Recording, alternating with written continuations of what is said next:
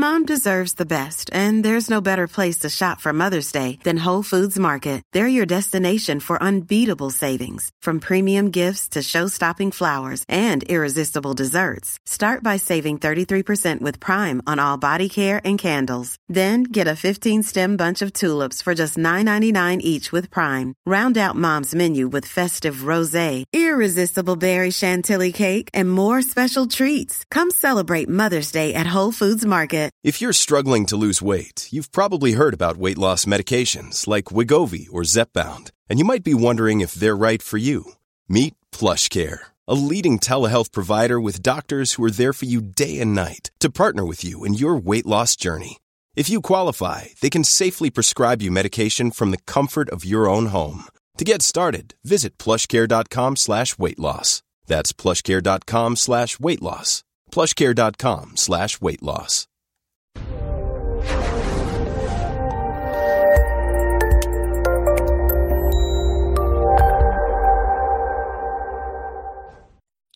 This episode was pre-recorded as part of a live continuing education webinar. On-demand CEUs are still available for this presentation through all CEUs.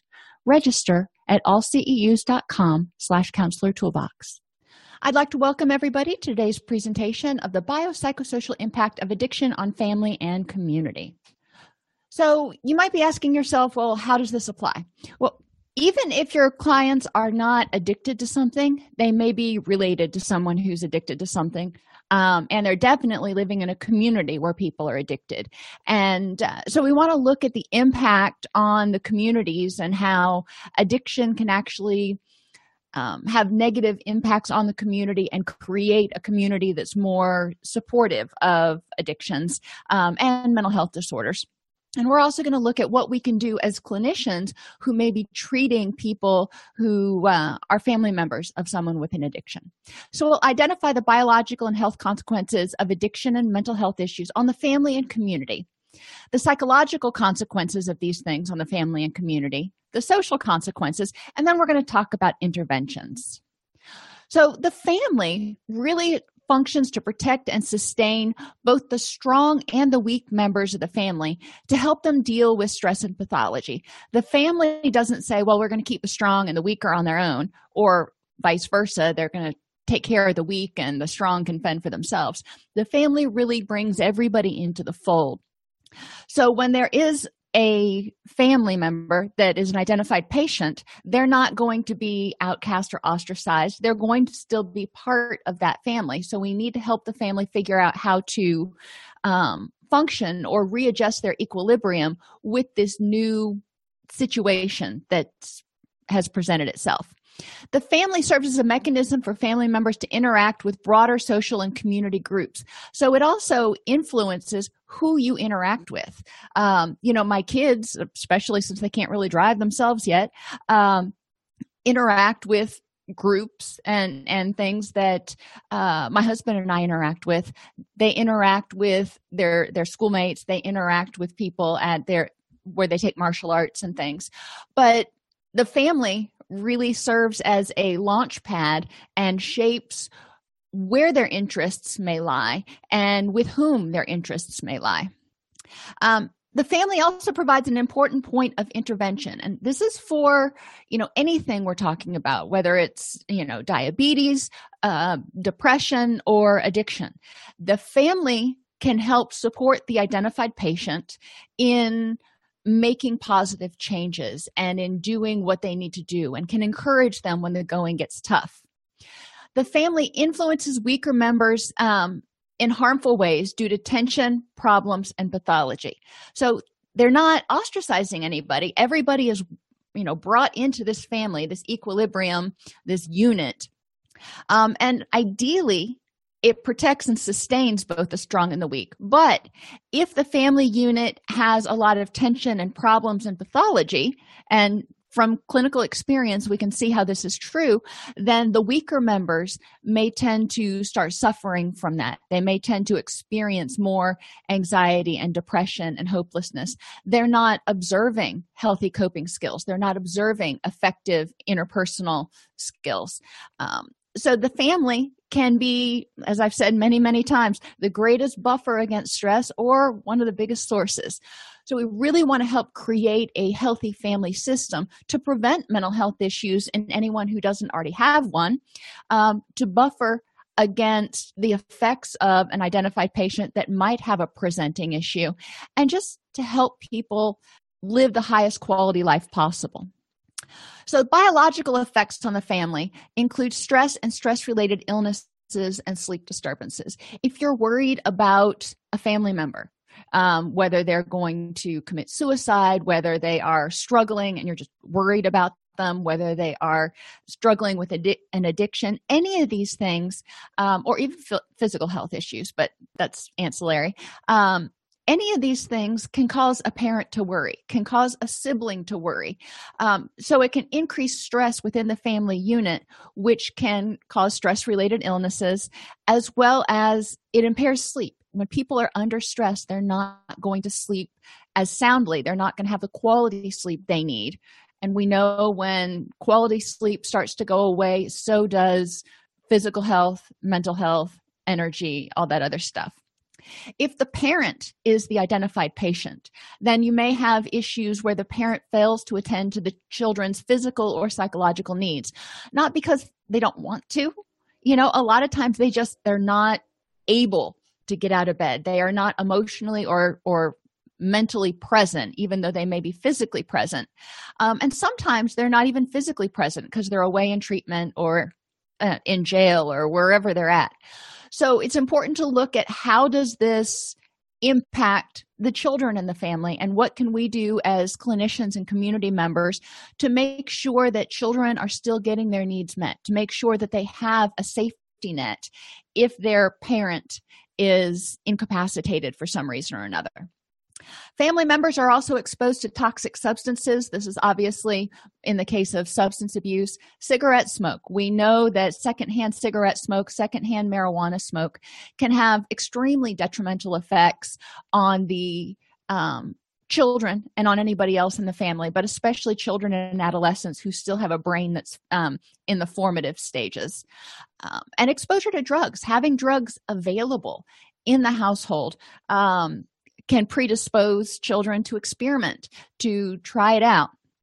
Another effect we see on families is the overuse of sedatives among parents for relaxation. You know, if they're anxious and stressed out, um, sometimes parents may uh, overuse the um, uh, benzodiazepines, some sort of relaxation, something for relaxation, whether it's alcohol or, or prescribed med- medications, or even Benadryl to help them relax. But we also see, and people don't like to talk about it, but we also do see in parents who are just kind of at their wits' end, they are out of gas, they are not able to attend to their kids' needs in a meaningful way we see these parents may turn to using Benadryl and some other sedative type medications to get their kids to go to sleep. Just, I can't deal with you right now. You know, take a pill, go to sleep, and, you know, I'll see you when you wake up.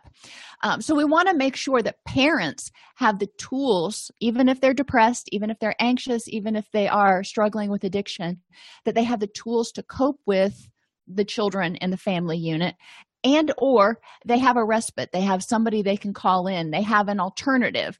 So we're not exposing children to unhealthy coping skills um, as much as possible. Psychological effects on the family. Physical or verbal abuse can happen. W- when you have someone who has anxiety they can be much more irritable and snippy and can be sometimes hateful um, in in their words. You can see some more physical abuse. You also see uh, more physical and verbal abuse when there is, especially when there's alcohol involved in the picture, more so than some of the other drugs. But we know that when substances or mood disorders get into a family and they're uncontrolled, um, that we can see an increase in physical and ver- verbal abuse. The family's behavior becomes really erratic um, around the identified patient because they're walking on eggshells. They don't want to set the person off. They don't want to make the depression worse. They don't want to make the anxiety worse. They don't want to make the addiction worse. Whatever's going on with that person, they want the identified patient mom dad brother whoever it is to be okay to be there so they start walking on eggshells to try to keep calm if if it's a sibling for example when a sibling relapses or has a episode mood or addictive or otherwise parents are probably going to experience extreme stress. So other siblings may not feel like they're getting the attention they need. So you can see where there's a constant power shifting going on which would motivate people to maintain the status quo motivate people to walk on eggshells because when the identified patient has an episode it causes a cascade of negative effects. Child neglect can happen. And this is uh, like i said even if there's um it's the parent who is experiencing the issue may not be able to attend to the child's needs in an effective way.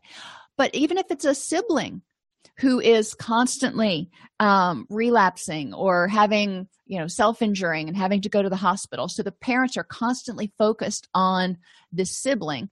Then other siblings may not get the attention that they need. They may not be able to access some of the resources they need. You know mom and dad may be so busy running older sibling to the emergency room and stuff that they forget to you know stock the refrigerator that doesn't happen a lot. You see this more with addictions when somebody is completely consumed with their addiction. Um, but sometimes when you've got a parent especially who is um, clinically depressed and they just can't get up to go to the grocery store or something um, and if children aren't old enough to say you know we need to call out for pizza or something um, you can start to see some child neglect. There may develop an attitude of don't talk don't trust don't feel in the family. And this is again one of those things that's more prominent in families with a person with an addiction. But sometimes with some, with a mental health issue the thought is if we don't talk about it if we pretend it's not there then it's not going to be as big of a problem. We can't trust that everything's going to be on, okay from minute to minute which is why we're walking on eggshells. And we just need to numb up our feelings because the stress is overwhelming and we can't keep feeling it all the time and the resentment and the anger it does no good because we don't have an outlet for it. So it creates a, a, situation in the family where we have a lot of people with a lot of pent up feelings a lot of them negative who don't trust themselves who don't trust other people and who don't feel like they can actually affect any sort of change. So as clinicians as helpers we can start helping people look at being more genuine and authentic. Shame and guilt can be present in the identified patient, having shame and guilt about being depressed and not being able to meet needs, about um, having an addiction and you know making choices that they later regret um, or not being able to or not having been present for people's graduations or ball games or whatever but shame and guilt can also be present in the non identified patient. So the other family members who think, What did I do to bring this on? How could I have prevented it? What did I miss? Um, and uh, being ashamed of having a parent or a sibling maybe of who's experiencing an addiction or a mental health issue these are things we can destigmatize uh, so we need to get in there and say you know what for the per- for the identified patient we can work with this shame and guilt. That's energy tied up in the past. You can't change it. How can you you know make amends move on from here not do it again whatever the case is. For the non-identified patient for the rest of the family members who may be experiencing shame and guilt we want to make sure to educate about how common these issues are to destigmatize it and to address any guilt issues and help them understand that you know whatever is going on with that person is going on with that person and it's not your fault. Um, depression can also be very prevalent among the non-identified patient. If the patient has depression or anxiety or the rest of the family member, members may feel exhausted may feel resentful uh, may feel anxious um, because of this person's current issues and they may get exhausted. I mean it's really tiring sometimes when you have someone who is in an acute episode taking care of them and worrying about them for you know days or weeks on end. So we start to see caregiving burnout. We start to see parents who are at their wits end and you know they want to help junior feel better and they just don't know how. And they feel like they've done everything and nothing's working and they feel like they're spinning their wheels. Um, so we want to make sure that parents have um, and anybody who's involved in care caregiving for someone with a mental health or addictive issue that they have outlets that they have other resources that they have support preferably from other people who are also caregivers who who get it. Sometimes we'll see role reversal where the parent is the identified patient and they can't take care of themselves or the family so the child steps up um, and you know i've seen this in clinical depression i've seen it in addiction where the parent just can't do it. And even in in anxiety i've seen um, children calming their parents and going it's okay you know i'll, I'll take care of it mom. Um, it's important to make sure that the boundaries and the roles are clear in the family. So help the child regain that role of the child and help the parent regain the role of parent and so they both understand what their roles are and how to accomplish them. Children can lack a sense of well-being and safety if their parent is regularly unpredictable about whether they're going to be emotionally or physically present which creates a lot of anxiety even in older children who have object permanence and all that. If they don't know whether mom's going to remember to pick them up from school if they don't know whether mom's going to have a good day or a bad day or dad or whomever it can create a lot of um, angst within them and children in families with a, a parent with a mental health or substance use disorder often see inappropriate coping models or no coping models. The parent is just kind of incapacitated. So they don't learn how to cope with life on life's terms. Socially, a lot of times, regardless of the, the diagnosis, the family tries to put on this facade for everybody else. Nobody else's business, or, you know, I don't need everybody else's intervention or whatever for whatever reason. They put on this facade like everything's fine. How, how are things going? Fine. You know they may not say great glorious wonderful and make up a lie but they're not going to reach out to other people and go we're really struggling right now. Part of that is maybe because of the shame. And part of it may just be from exhaustion from caregiving for an impaired member. So people even if they're not ashamed of what's going on they may stop going to support group meetings. They may not go to their normal act, uh, social activities because they're just so tired. And if those activities provided a good buffer a good stress buffer for them then they lose that on top of you know not getting a recreational respite or whatever. Um, so it's really important that we emphasize to people that they are no good to the identified patient if they are not able to function. They need to take care of themselves or they're no good to anybody else. Families can experience financial problems due to lost employment and or overspending. Um, lost employment can happen because of mental health issues you know being on long-term disability losing your job because you called in too many days sick um, being having poor work productivity and we're going to talk about presenteeism um, when we get down to the community impacts. Um, and these financial problems cause stress within the family. It can cause homelessness. It can cause all kinds of other reciprocal problems when you don't have enough money to meet your basic needs. Um, so we want to look at how can we help people sometimes referring them to financial counselors uh, making sure they know about social services that are available.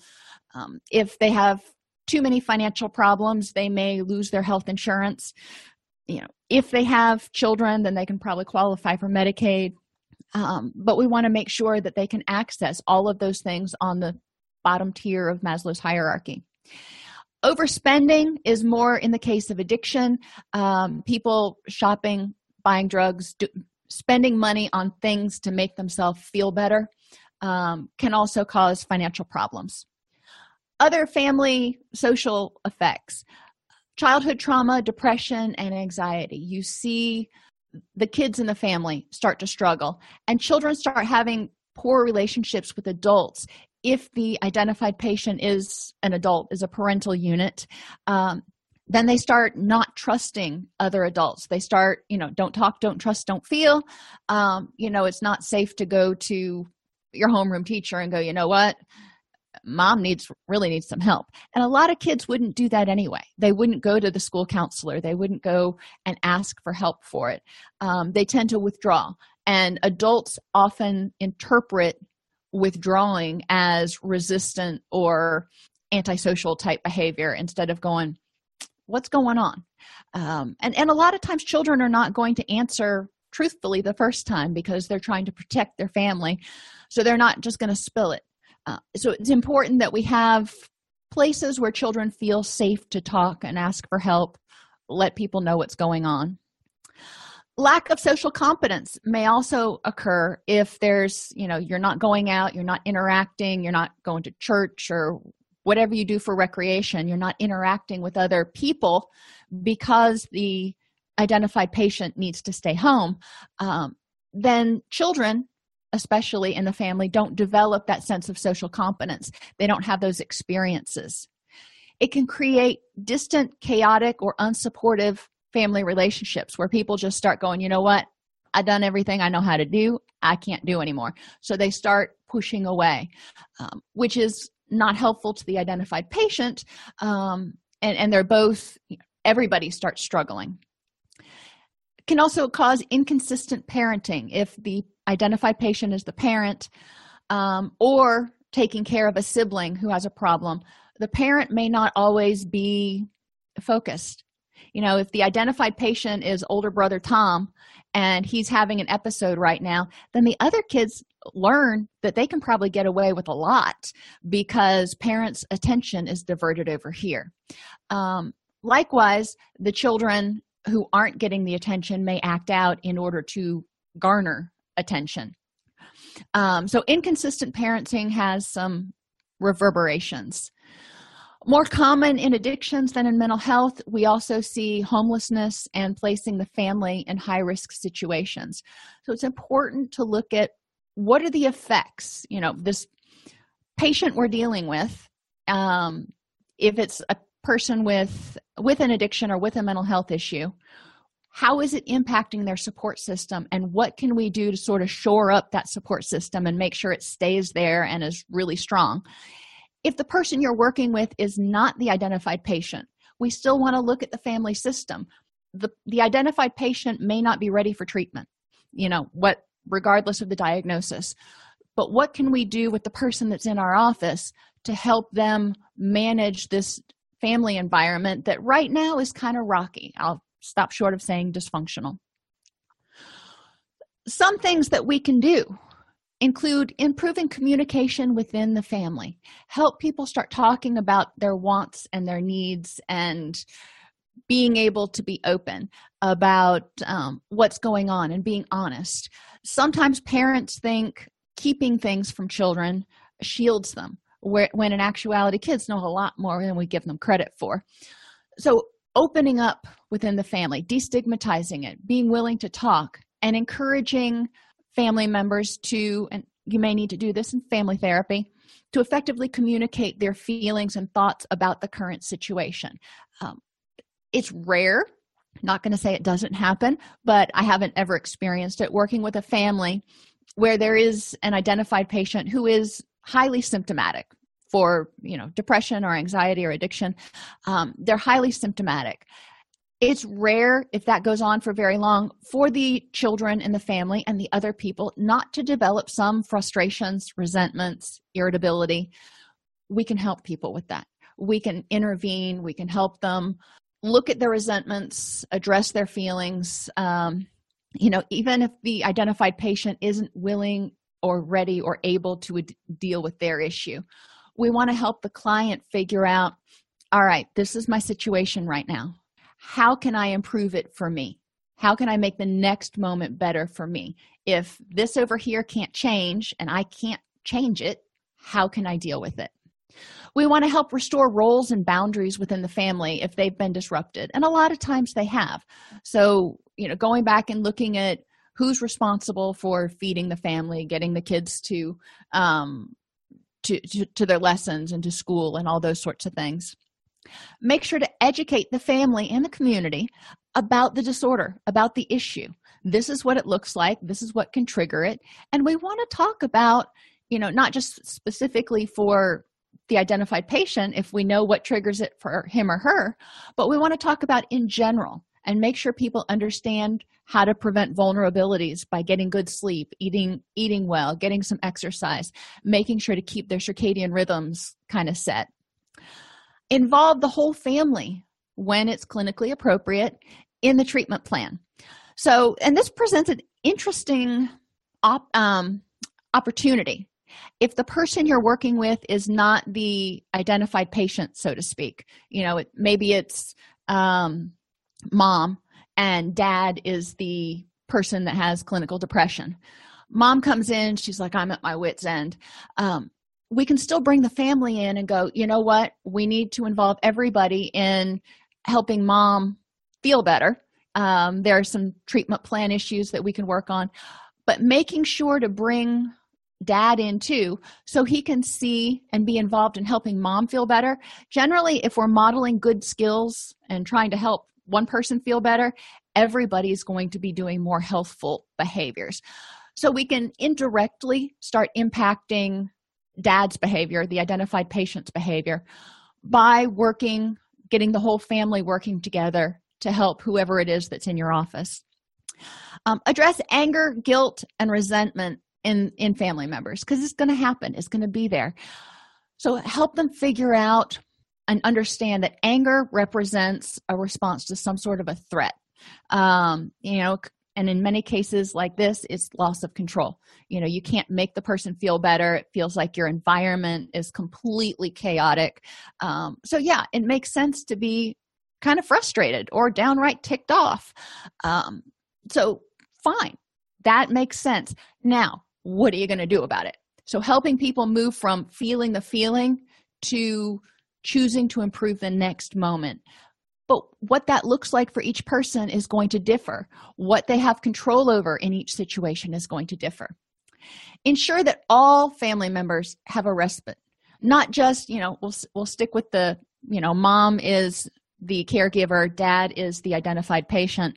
Um, mom needs a respite true but so do the kids. The kids need to be able to get into an environment where there's happiness and joy and laughter and loudness and all that stuff that may not be happening in the household where there is a depressed identified patient. So we want to make sure that kids can get out and experience life and joy. We want to encourage healthy behaviors in the family. Nutrition sleep and exercise these are things that we can encourage them to work with their the rest of their care team ostensibly to help whoever's in your office, but it's going to improve the life of not only the identified patient, but everybody in the family. And they can also encourage bonding and communication if they start cooking together or going out on walks after dinner together um, or, you know, whatever it is that they do. And we want to encourage the development of social supports, especially via support groups. So people are interacting with others who have similar experiences similar needs right now. Caregiving is unique. Um, ca- someone who is caregiving for a um, person with alzheimer's is going to have unique experiences compared to somebody who's caregiving for somebody who's in recovery from addiction.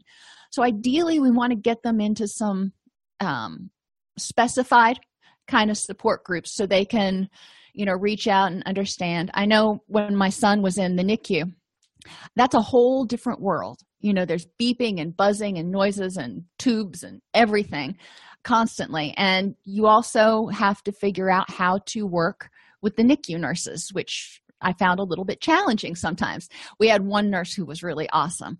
Um, and uh, but then there was another one that i had kind of power struggles with sometimes. So being able to um, communicate with other people who made it through NICU life to figure out how to survive. Um, one of the things that I was doing was staying in the NICU all day long. You know, I'd get there in the morning and I would be in this room, which is dark, it's dim. Um, almost all day long and then i'd go out i'd go down to the cafeteria i'd eat i'd come back and sit in the darkness now that threw my circadian rhythms off um, in addition to being you know under stress because you know my little dude was was in an incubator um, it was important for me to be able to give myself permission to go outside and take a walk and you know not necessarily be there all the time. Um, but it took somebody else saying you know what? He's really not going to know if you're gone for 30 minutes and it's going to be a lot more productive and you're going to be able to be better for him if you are happy healthy and functional especially when it comes home. Um, so it's it's really important to have people that understand um, what you're going through. And you know clinicians we can educate. That that's true. You know just because we haven't had a family member with alzheimer's doesn't mean we can't be supportive. But if we're encouraging people to reach out to pe- lay people in the community um, you know it does help to encourage them to interface with people who share similar experiences because then they don't have to try to educate. What else do you think you could do with people um, with families to help intervene and prevent or prevent the disorder from kind of spreading through the family or having secondary implications? Okay we'll move on to community mental health. Um, now substance abuse and mental health don't just impact the family it actually impacts the community. If you think back to bronfenbrenner's model um, the the individual is at the center it's the bullseye.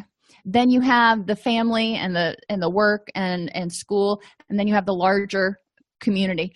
Um, when a person is has a mental health or substance use disorder uh, it affects their work. It affects their performance at school. It affects whether they are attending um, their recreational activities church or volunteerism or whatever. Um, so it does have an effect on the community. People with poor coping skills you know this is kind of general and negative thinking styles tend to model these behaviors spreading them.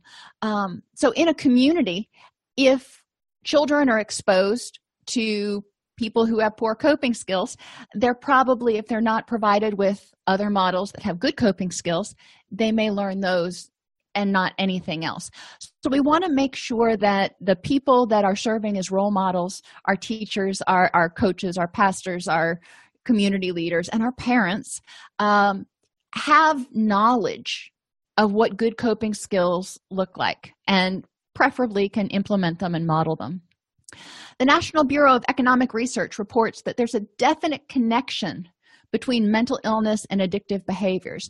So, by intervening early um, in families where there is um, uh, potentially some mental health stuff going on, we can prevent the development of that as well as the development of addictive behaviors. People who've been diagnosed with a mental health disorder at some point in their lives are responsible for the consumption of 69% of the alcohol, 84% of the cocaine, and 68% of the cigarettes. Um, and the re- um, reference for that is at the end of the presentation. But what, what I really want you to see is we're creating a healthier community if we intervene early to make sure that not only, you know, we talked about prevention has multiple approaches. The identified patient we don't want them to get worse and we don't want them to experience fallout from their issue from their condition. But for everybody else in the family and the community we don't want them to develop it at all if possible. We want to prevent it. So we want to intervene as many different ways as possible. The total economic burden of depression in the year 2000 so it was a while ago was 83 billion dollars. So depression is expensive. 52 billion was lo- due to lost workplace productivity. So uh, that's one 31 billion was due to other costs but 52 billion dollars was due to lost productivity um, anxiety costs roughly 47 billion dollars a year so we're talking over 100 billion dollars a year is costs um, the the US each year over $100 billion because of depression and anxiety issues. And that's not including any of your other mental health issues. We're just talking about depression and anxiety here. other costs not, not just like medicine and, and healthcare include absenteeism and turnover annually employers lose 27 work days per worker with depression so two-thirds is due to presenteeism which means the person is there but they're barely functional. You know they kind of show up and they stagger in and they do the bare minimum. Um, but they did the statistical monkeying or whatever to figure out how many work days how much productivity was actually lost. 27 days is a lot. That's you know uh five times that's like five weeks worth of work in addition to time off days which you know so you're looking at losing seven to 12 weeks out of every 52 when you're working with a, a employee who has clinical depression. The cost of depression to employers is greater than the cost of many other common medical conditions including heart disease diabetes and even back problems. So depression has a significant impact. Um, the leading cause of medical disability for people aged 14 to 44 14 oh that broke my heart when i read that stat the leading cause of medical disability for this age group um, is depression and anxiety. This you know if they're on disability they may have reduced spending they may experience more poverty less upward mobility because they're not getting promotions and that kind of thing. They also may experience less connection and community involvement if they're not going to work if they don't have that sort of connection. And if they are um, not financially able to go out and do a bunch of other things. Uh, so it's important um, as advocates if we can to encourage communities to make sure there are places people can go to engage in basically free recreation. Uh, parks we have here uh, movies on the lawn once a week every summer. Um, activities at the library. There's generally things that can be done. It's important that we make sure that people who need to know about these things know about them. Um, when i had very young children at home i very much looked forward to uh, library activities where i could pack them both up and we could go do something just to get out of the house and kind of regain my sanity for you know an hour. More than one in 10 americans aged 12 and older report taking an antidepressant. And remember antidepressants are effective for only about 41% of the people who take them. But just think about that for a second. One in 10 americans over the age of 12 is taking an antidepressant. What does that say about what we're communicating? How are the health of our community right now the health of our culture right now? If 10% of people are um, over the age of 12 are on antidepressants effective treatment outreach in many instances is often stymied by a com- combination of stigmatization of mental illness. So we reach out and we say you know if you're depressed um, you know we can help you. Come to this clinic. A lot of times people won't go because they don't want to admit that they're they've got clinical depression or they don't want to admit that they uh, postpartum depression is another big one. A lot of people are still afraid to talk about um, partly because the media has highlighted the couple of cases where there's been um, infanticide from postpartum depression, but they haven't focused on the millions of women each year who deal with postpartum depression. Um, so, educating the community about mental illness and about addiction so it's not such a stigma, educating the community about how prevalent it is.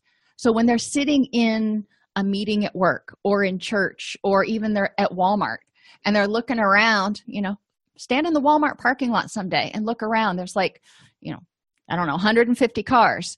Well, think about it. About half of those cars have somebody in them that is either experiencing addiction, depression, or anxiety. Wow. Okay, so maybe we're not as alone as we think we are some people also don't reach out for help um, and, and take advantage of treatment outreach and early intervention because they don't realize they need care. They think, oh, I'm just having a bad week, I'll get over it. But a bad week turns into a bad month, turns into a bad six months. Um, and then before they realize it, they are, you know, clinically depressed. Uh, a belief that treatment wouldn't work in their particular circumstance, either because they've been through treatment before and it didn't work, or because they have family members who've been through treatment before and it didn't work.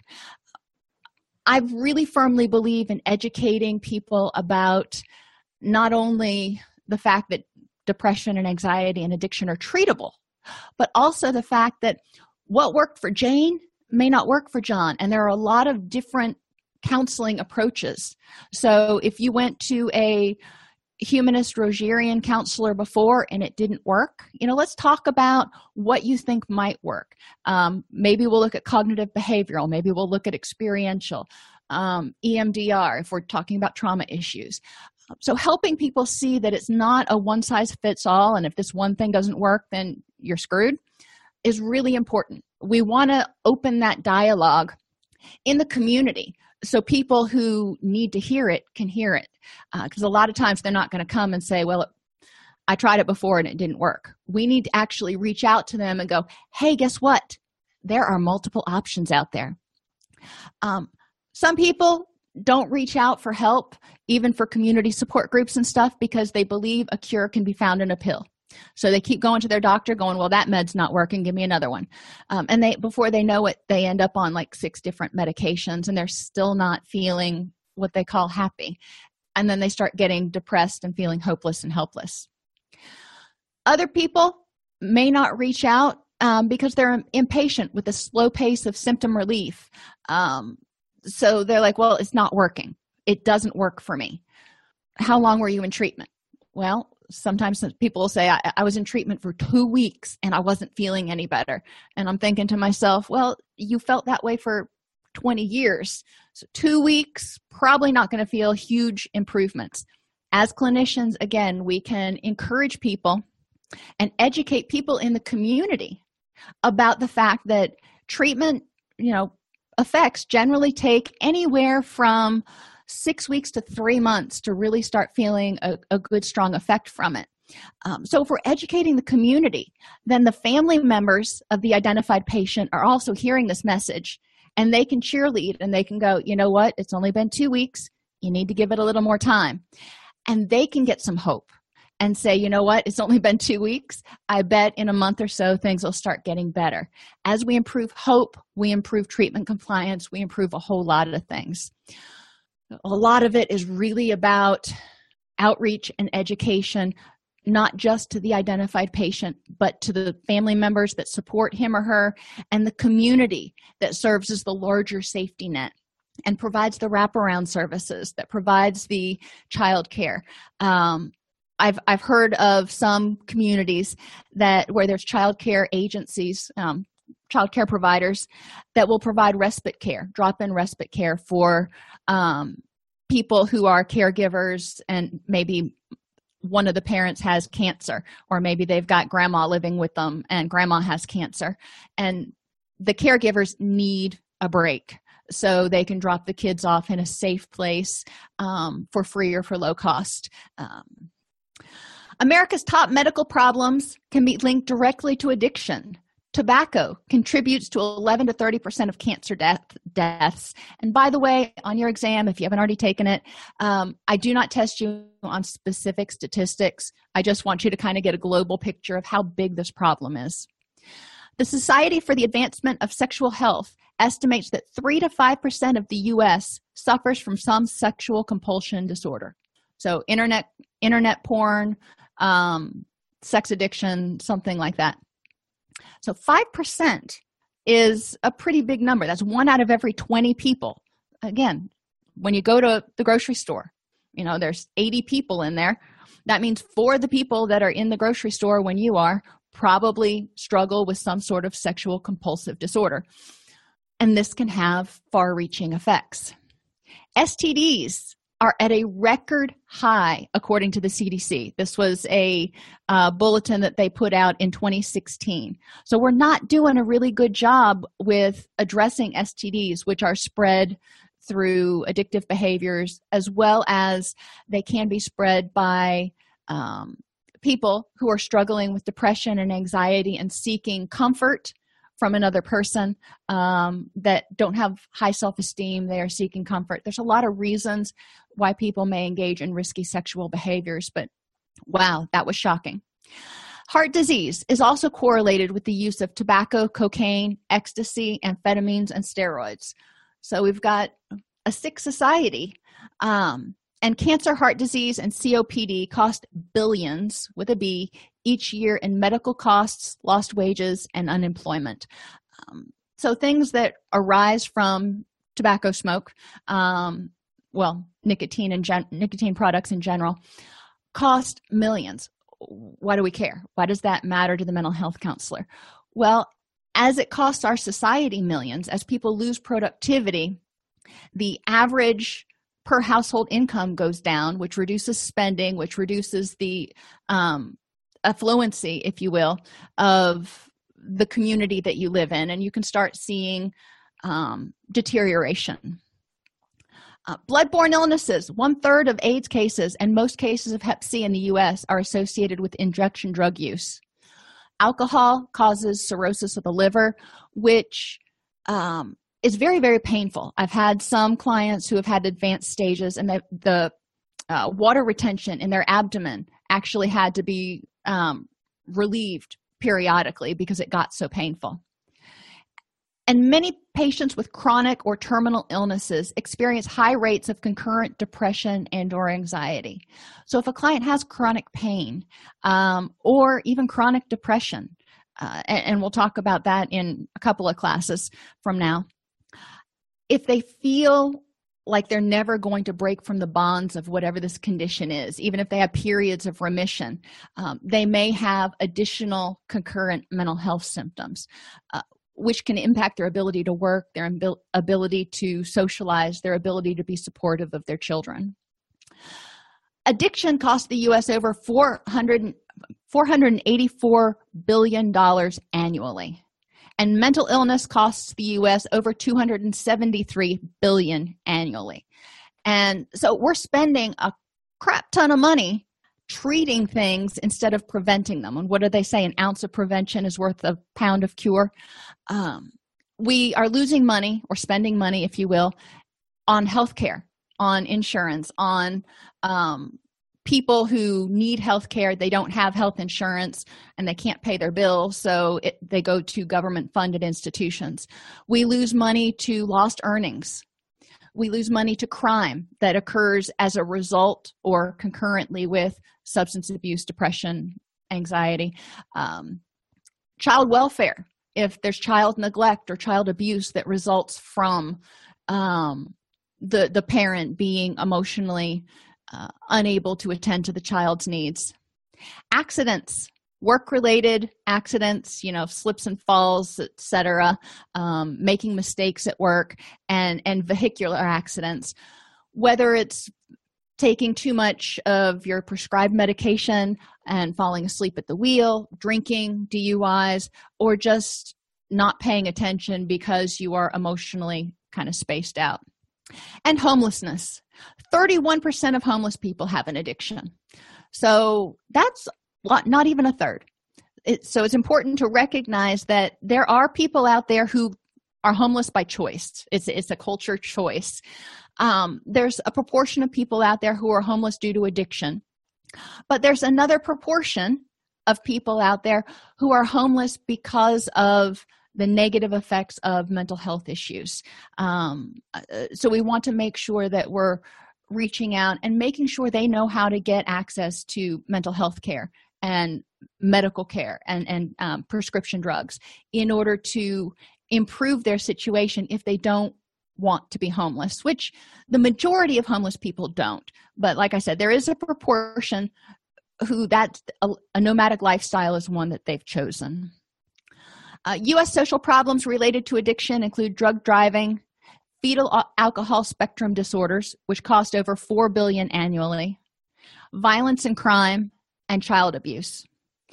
Um, domestic violence, PTSD, and bullying and childhood suicide are also U.S. problems related to depression, anxiety, and, and addiction. So we want to look at um, you know what's going on and where can we intervene when we've got people who are lashing out, when we've got people who are angry and committing violence against one another or bullying one another, when we've got people who are experiencing um, traumatic situations in their home where it's supposed to be safe, how do we help intervene?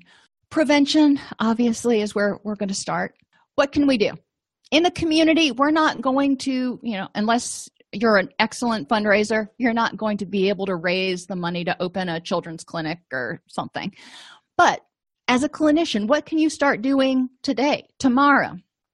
Provide short, actionable, practical prevention messages. That's a bunch of stuff right there. In schools, you know, morning announcements where they can remind people to take a mindfulness minute. They can teach mindfulness and um, acceptance and commitment skills distress tolerance skills in health and PE class.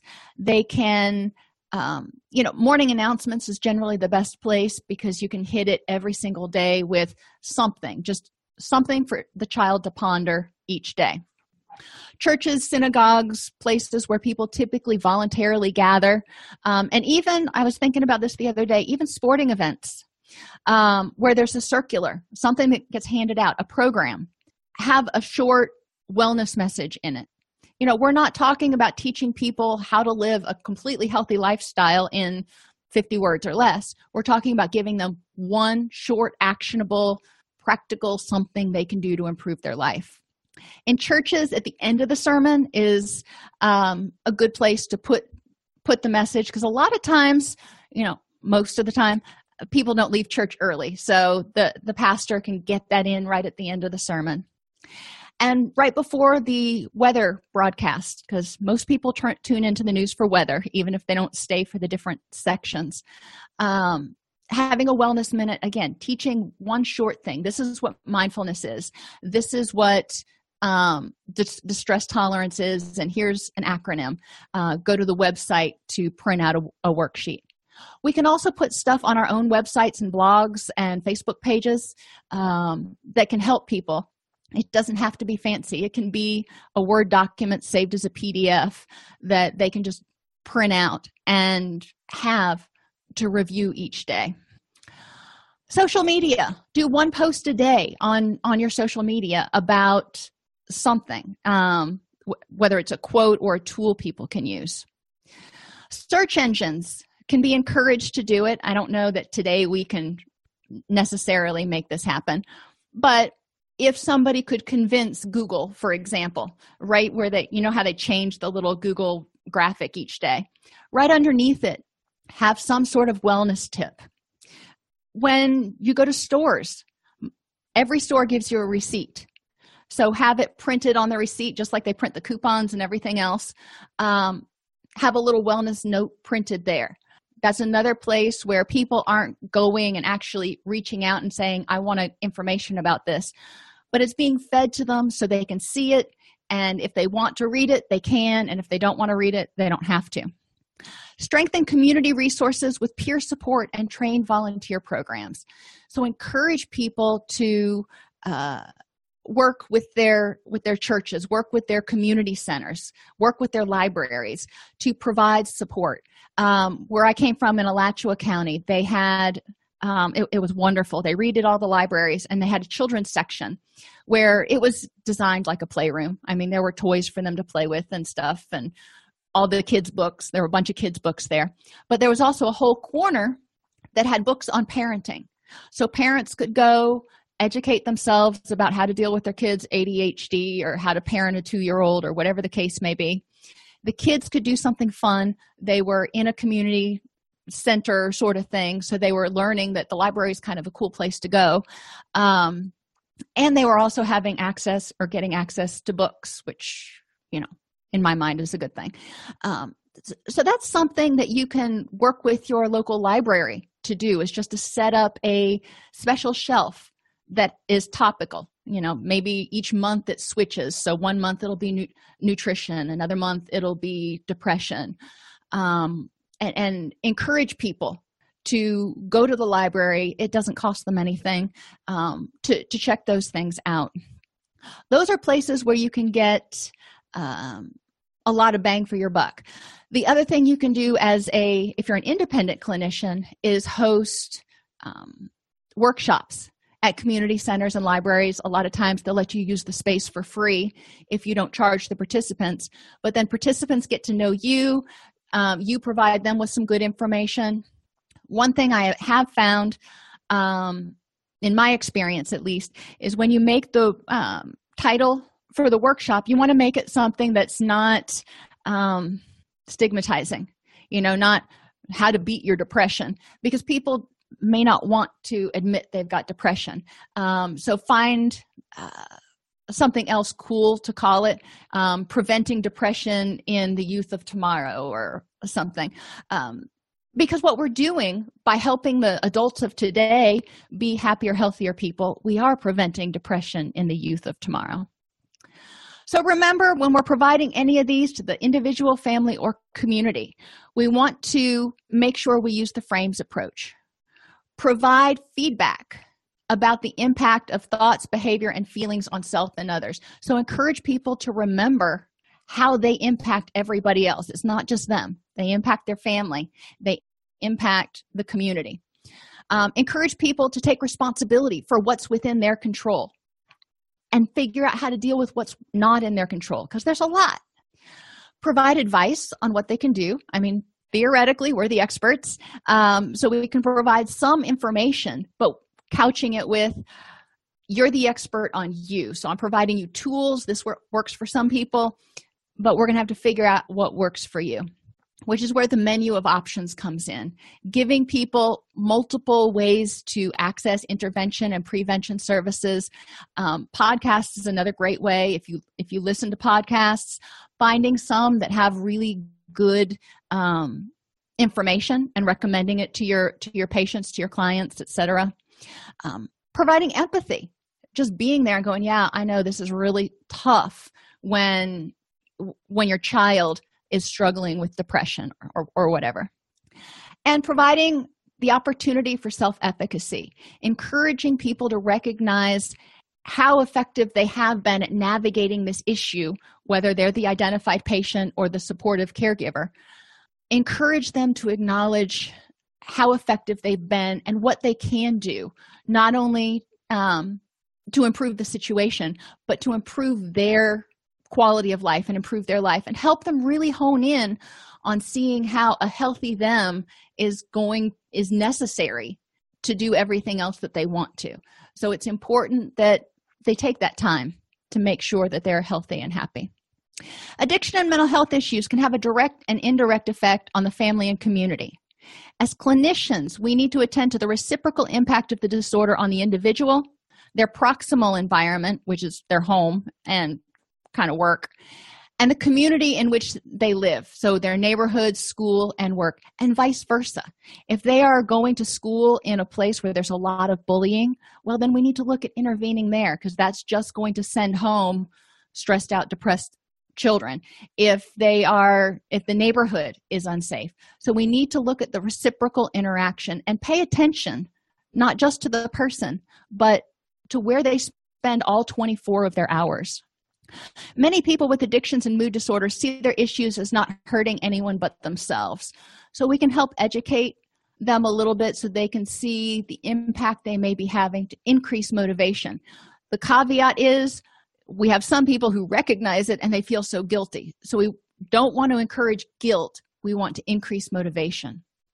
When provided with objective evidence to the contrary, the frames approach can assist with increasing motivation for treatment so if people say they're not ready or they don't want to or things are fine right now then we can say you know you said these were your goals but this is how you're living right now so are things really fine remembering to elicit from the client what can be done and not to lecture them. If they've got a problem they're probably quite aware they've got a problem. So elicit from them what is it that could change that could he- help you feel happier and healthier? Um as far as podcasts that i've found helpful i cannot think of the names of um some of my favorites right now uh, i'm not a big podcast listener but i will put that on the resources page allceus.com slash resources um, and I'll have that up by the end of the week so you can see some of the uh, podcasts I recommend. Generally, the ones that I've listened to have been like in the top 15 on any of the podcast players. So if you go to Podbean or um, Stitcher or one of those and type in um, wellness, or I, I tend to look for things that are health inspiring, not necessarily, I haven't looked at like depression or anxiety, but I, there are podcasts out for everything. So I will get those up by the end of the week. Any other questions? Alrighty, everybody, have a wonderful day, and I will see you tomorrow.